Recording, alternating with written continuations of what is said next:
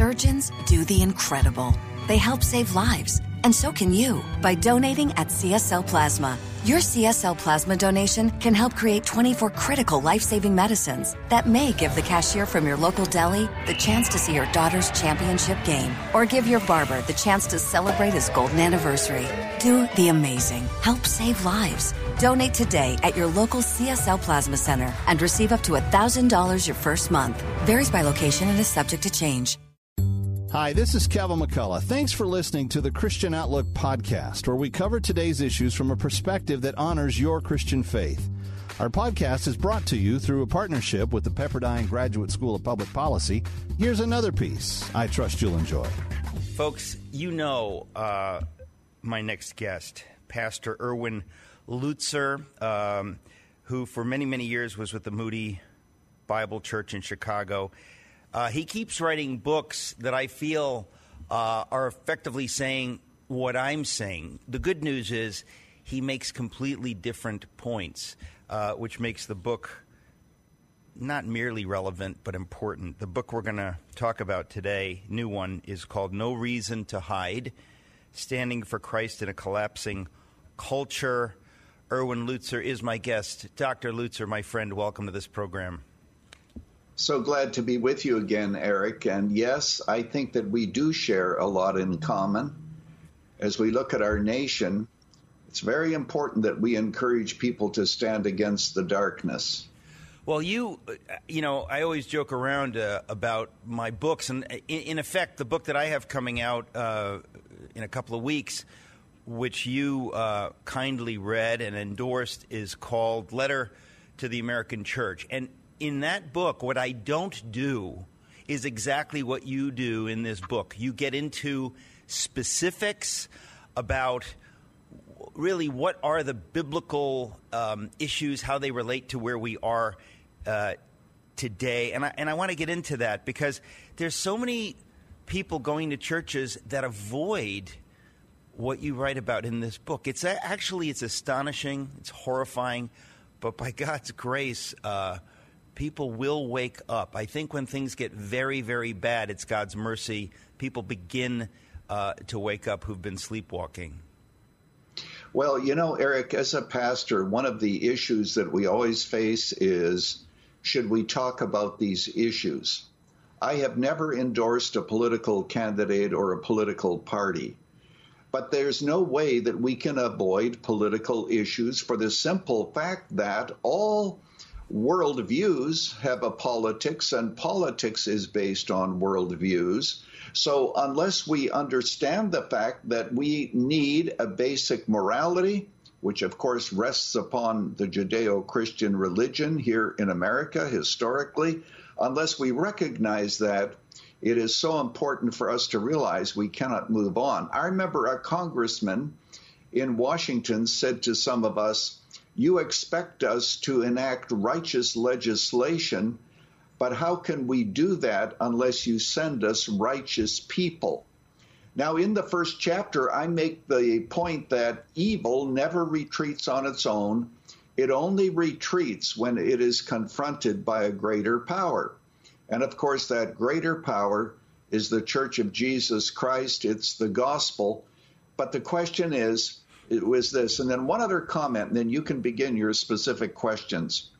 Today, we're told we should not be involved in the culture wars. But, Eric, we as Christians did not go looking for culture wars. The culture wars came to us. And if you're talking to people who are sending their children into a school, if you're in business, one of the longest chapters is uh, in my book is entitled Diversity, Equity, and Inclusion and how it works against us in race relations. I give five or six reasons. Unless we understand those things, how do we answer the question of, oh, you're living on stolen land? Because people want us to think negatively of the United States. These are the practical issues that people are up against every single day. So it's possible to avoid them on Sunday, but Monday, they're confronted with a culture. And I wrote the book. There are so many pressure points that we are facing. Of course, the cancel culture, the demonization of those who don't go along with orthodoxies that are considered to be the right ones of the left. We have to speak to these issues and think clearly and biblically, and then seek the courage to stand against those I, kinds of to me issues. that's the issue uh, pastor lutzer is the courage in other words uh, I mean, for example, your your first, uh, and, and, some of this stuff is stuff that I do touch on in my book because I talk about it all the time. I know you talk about it all the time, so you cannot help but but see the same things because it's it's simply what is what is real. And in in uh, your second chapter, you say, "Will we be intimidated by collective?" Demonization. That's exactly what I see. I see people lacking the courage to to stand because someone has said on the news typically these days that uh, you're extremists, uh, Christians are extremists, Catholics are being demonized. The rosary, praying the rosary, is being demonized in the secular magazine, The Atlantic. And if you do not know what you believe and have the courage to stand for it, many people that would call themselves evangelical Christians, born again believers, they have allowed themselves to be silenced because they're being demonized. And as you know, and you've written about it more than I've written about it, what happened in Germany in the 30s, the way the Nazis brilliantly, satanically demonized those groups with whom they disagreed, it is happening now. That's the most chilling thing anyone could say, but it's true. And you know, in that chapter that you referenced, it's so important for us to realize that we are being Sovietized, if I might put it that way. You might. I begin by talking about that speech that a deputy gave for Stalin, where everyone stood up and clapped. They clapped for 11 minutes. Finally, the director of a paper factory sat down, and everybody was glad to sit down. But that night, the director was taken and thrown into prison, and he was told in his interrogation, Don't ever be the first one to stop clapping. So, if you ask the question, Eric, how does freedom die? The answer would be with thunderous applause. Very quickly, I point out that there are two ways that this is happening. First of all, in the Soviet system, promotion was not dependent on your ability it was dependent on loud enthusiasm for the Soviet cause. It used to be, Eric, years ago in America, if you applied to teach chemistry, for example, in a university, as long as you had the credentials, you could apply and you'd probably get the job. Today, that isn't enough. The question is do you go along with multiple pronouns? Are you willing to accept the entire LGBTQ community uh, agenda? In other words, people now have to ask themselves Am I woke enough to be seen as virtuous that I belong? That's one way we're being Sovietized. The other way is, of course, what you have in Russia is the blending of the media with the prevailing narratives. And you and I don't need to talk about that. You yourself, of course, have been blocked. And the reason for that is is because the left wants to control the narrative. One other thing in my book, there's a chapter on how language is used when it comes to propaganda. And I point out that uh, the intention the intention is to narrow the realm of thought in such a way that um, we actually don't even think improper thoughts. One one illustration. I'm sorry, I'm giving a long answer, but you know me well enough, and I know you well enough. Here's uh, something. One of the universities gives a a code.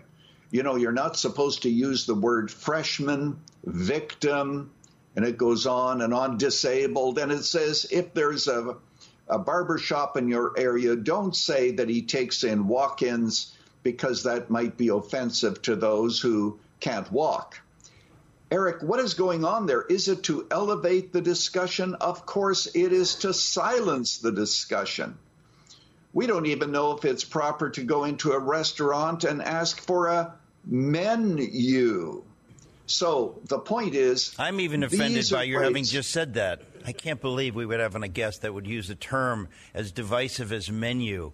Uh, in any event, we always will edit that out because we don't want to offend anyone in our audience. Is audience the word that I can use? So far, so far. Continue, I, I think, please. I think so far, as long as it is filled with persons, I think that we can get by with that. By the way, some of the stuff out there is so foolish. You know, I quote the words of George Orwell, who said that there are some ideas that are so absurd that only intellectuals believe them. And one of them is that not even mathematics is objective. Princeton University, I quote it there they have a thing that says that if you believe in mathematics having only one right answer, that's racist. That's white math. A professor who stands against it wrote an article entitled There's No Such Thing as White Math. And speaking of white supremacy, I show that it's not just white supremacy now, it's Christian supremacy. So these are things we're up against. But, but Eric, as a pastor, as a minister of the gospel, my desire is to help Christians to say, I'm going to oppose the culture, but I'm also going to represent Christ. I'm going to represent the gospel.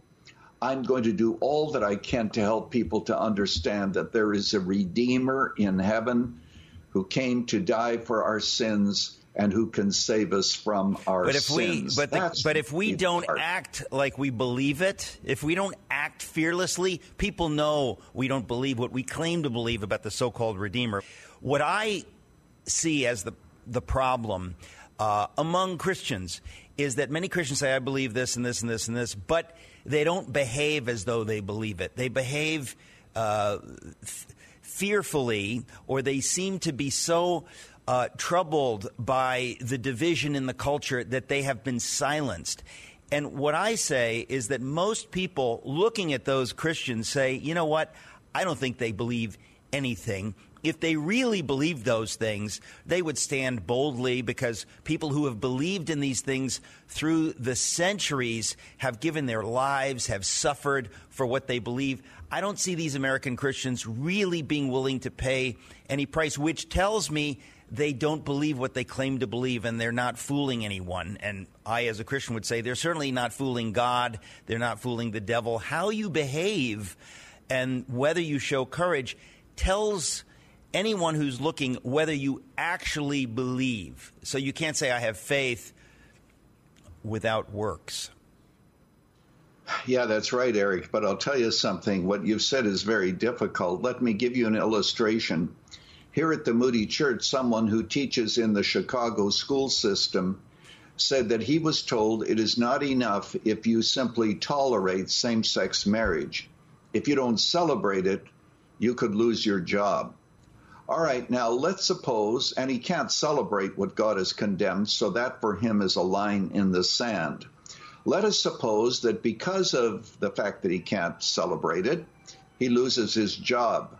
The question is will the rest of the church come around him? Will the church say, hey, we have to support you through this? You have a wife and family that you have to take care of. We're going to stand with you. So, Eric, in the midst of what you're saying, we also have to rethink the role of the church.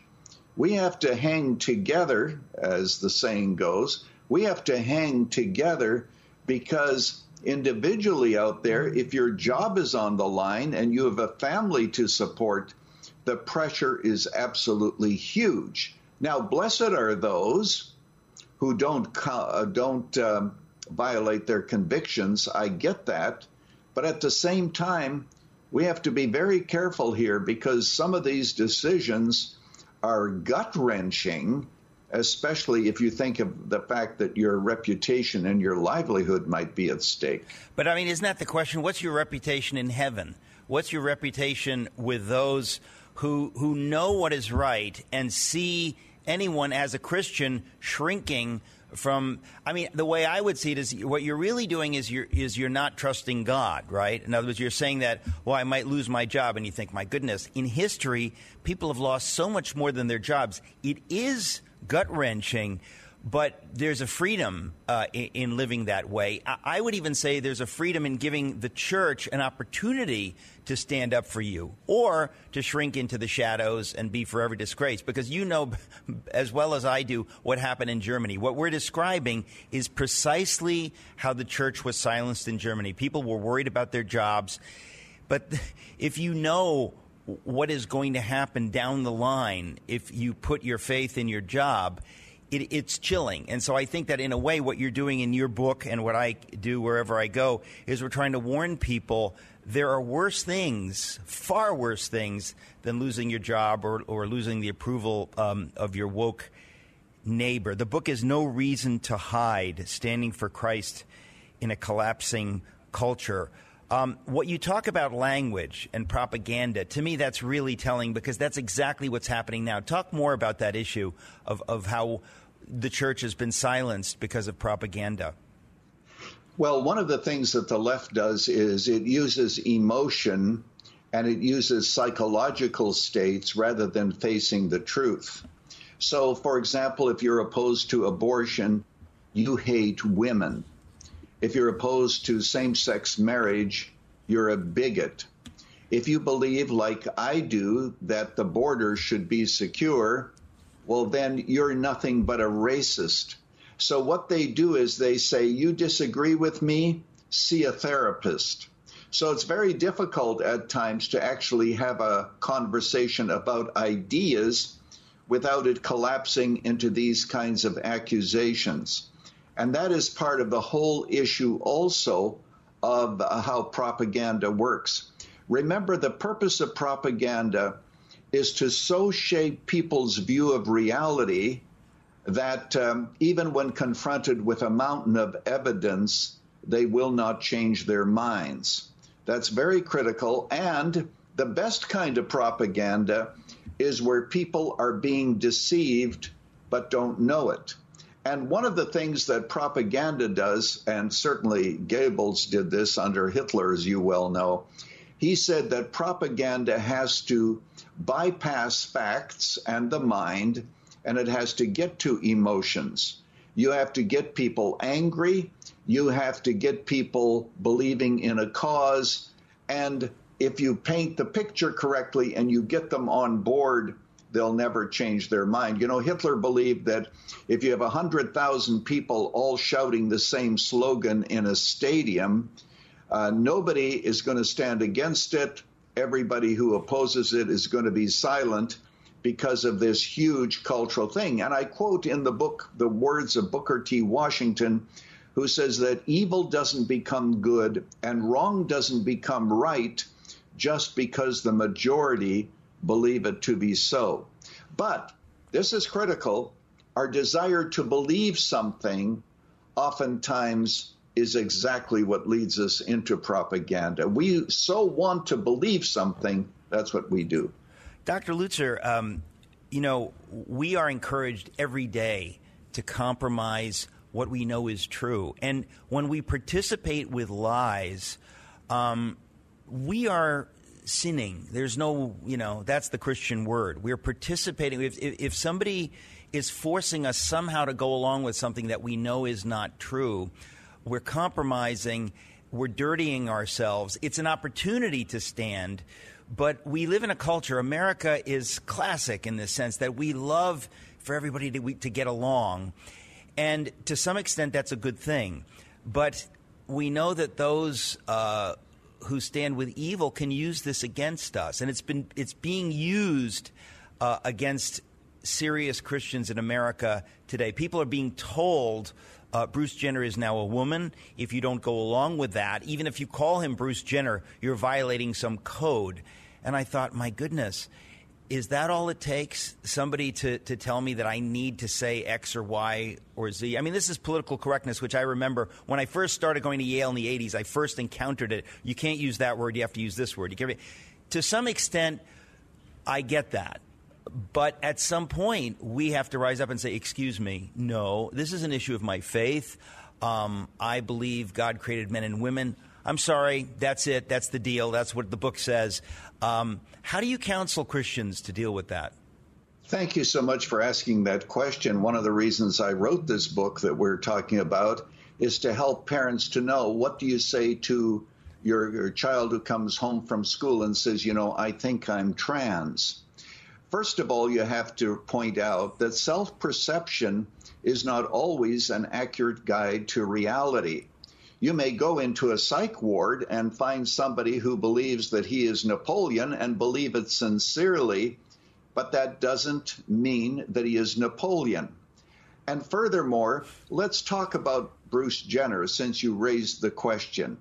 He actually said on Father's Day, I heard him say this, that one of his biological daughters sent him flowers and said that he was a great father. And he calls himself a father and that he is a father. Now, here's the question, Eric when did he become a woman? Uh, can we say that a woman can now father a child? Furthermore, to be honest, should he even have participated in men's sports? If he felt that he was a girl back when he was eight years old, strictly speaking, he should not have participated. He needs to give back the gold sports. medals. Let's be honest. It's time. He needs to give Yeah, back the gold right. medals. That was So- unfair what he did. That's right. So the point is, what we have to do is to help people think this through. A young woman, for example, who has anorexia, looks into the mirror and thinks that she is starving to, uh, that she is really overweight, when in point of fact, she is starving herself to death. Should we tell her, well, your perception is accurate? We're not going to try to tell you that that you're wrong on this. I make the point that there's one man who says that he wants his birth certificate changed because it says that he would be 67, but he actually feels 47. And who are we to judge him because only he knows who he is? So, in answer to the question of our friends who say, you disrespect me if you don't use my preferred fro- pronouns because you assume you know more about me than I know. The answer is yes, I do, because you have self deception. Now, speaking about that, there are those who have some genuine issues regarding their identity. I've read statistics that say it's either between 1 and uh, 10,000 and 1 and 30,000 really do feel that they are the wrong body. But here's the point children go to school today, they're shown pornography, they feel guilt, they feel shame. They're told you shouldn't be ashamed, you shouldn't have guilt, but they do because of their consciences. All right. And so what happens then is they feel empty and depressed, and somebody says to them, You know what your problem is? The reason you're having identity issues is because you're trans. So boys come home and say to their parents, I think I'm a girl. Girls are having mastectomies, ruining their whole lives and their inability to ever be biological mothers, all because even in their youth they're thinking they're trans. Eric, this is a train wreck for these precious children that are being led astray, and the schools are promoting this. Actually, uh, Dr. Lutzer, I'm going to put my finger, I'm going to point my finger at the church. The churches in America, their silence has enabled these things to happen. They're the ones that are supposed to believe Jesus defeated death on the cross, therefore I fear nothing and I will speak the truth. And the idea that in our churches we are kind of looking around nervously, uh, what do I say? It's it's a, it's an astonishing thing when we think that uh, our forebears, uh, our our ancestors in the faith, were thrown to wild animals, and we in the church are are shrinking from speaking the truth and counseling our flocks to we must speak the truth and if you're sending your kids to schools like this, I think it's time uh, for people to say, wait a minute, maybe I ought to take my kid out of the school. Maybe the worst thing that's happening to my kid is that uh, he or she is spending time in that environment every day. I guess what I'm saying is I think Oh, yeah. we have to get radical. Uh, we really do. And, you know, there are many public schools that Christian parents absolutely should not send their kids to. In the book, I have, I describe a book that was sent to me that is being used in some schools. It's every kind of sexual perversion fully illustrated for those who are 10 years old to 16 years old. This is horrible. You cannot you cannot do that. You cannot take your children and throw them to wolves.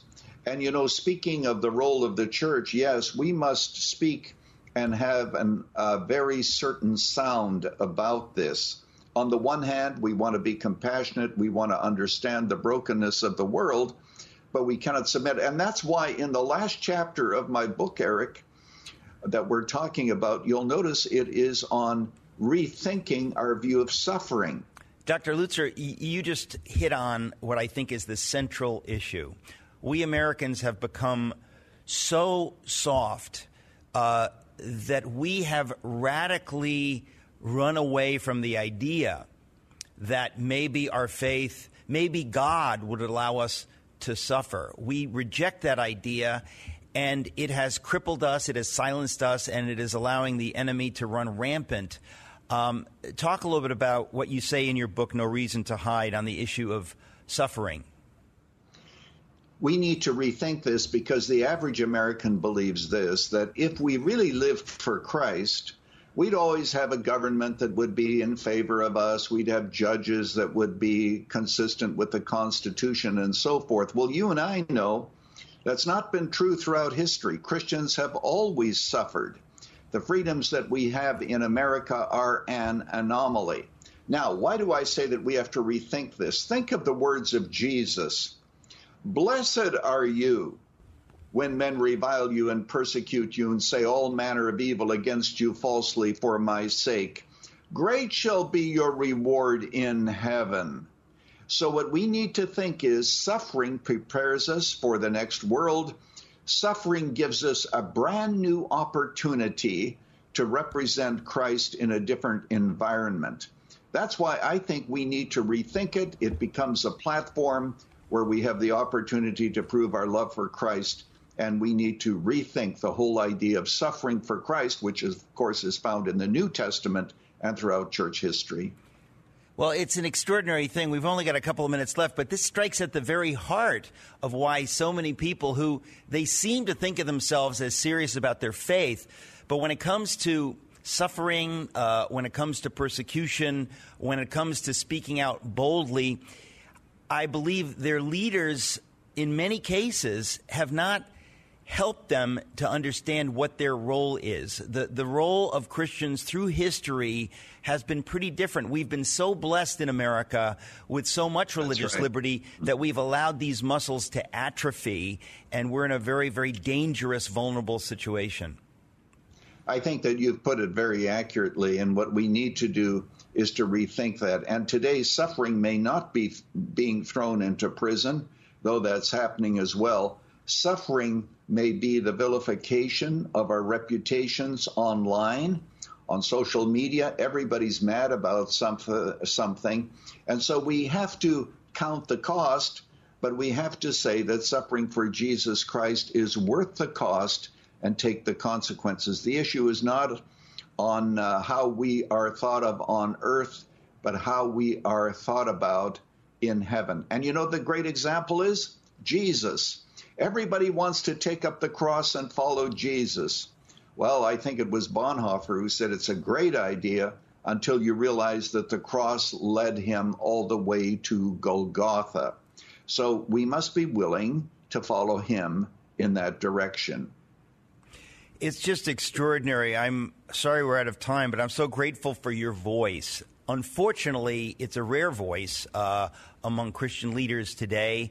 Um, you, Dr. Lutzer, um, you were the senior pastor at the Moody Church in Chicago for uh, 35 plus years, and uh, I'm just thrilled that you continue to write uh, and speak. I want to encourage everyone uh, who can hear my voice, folks.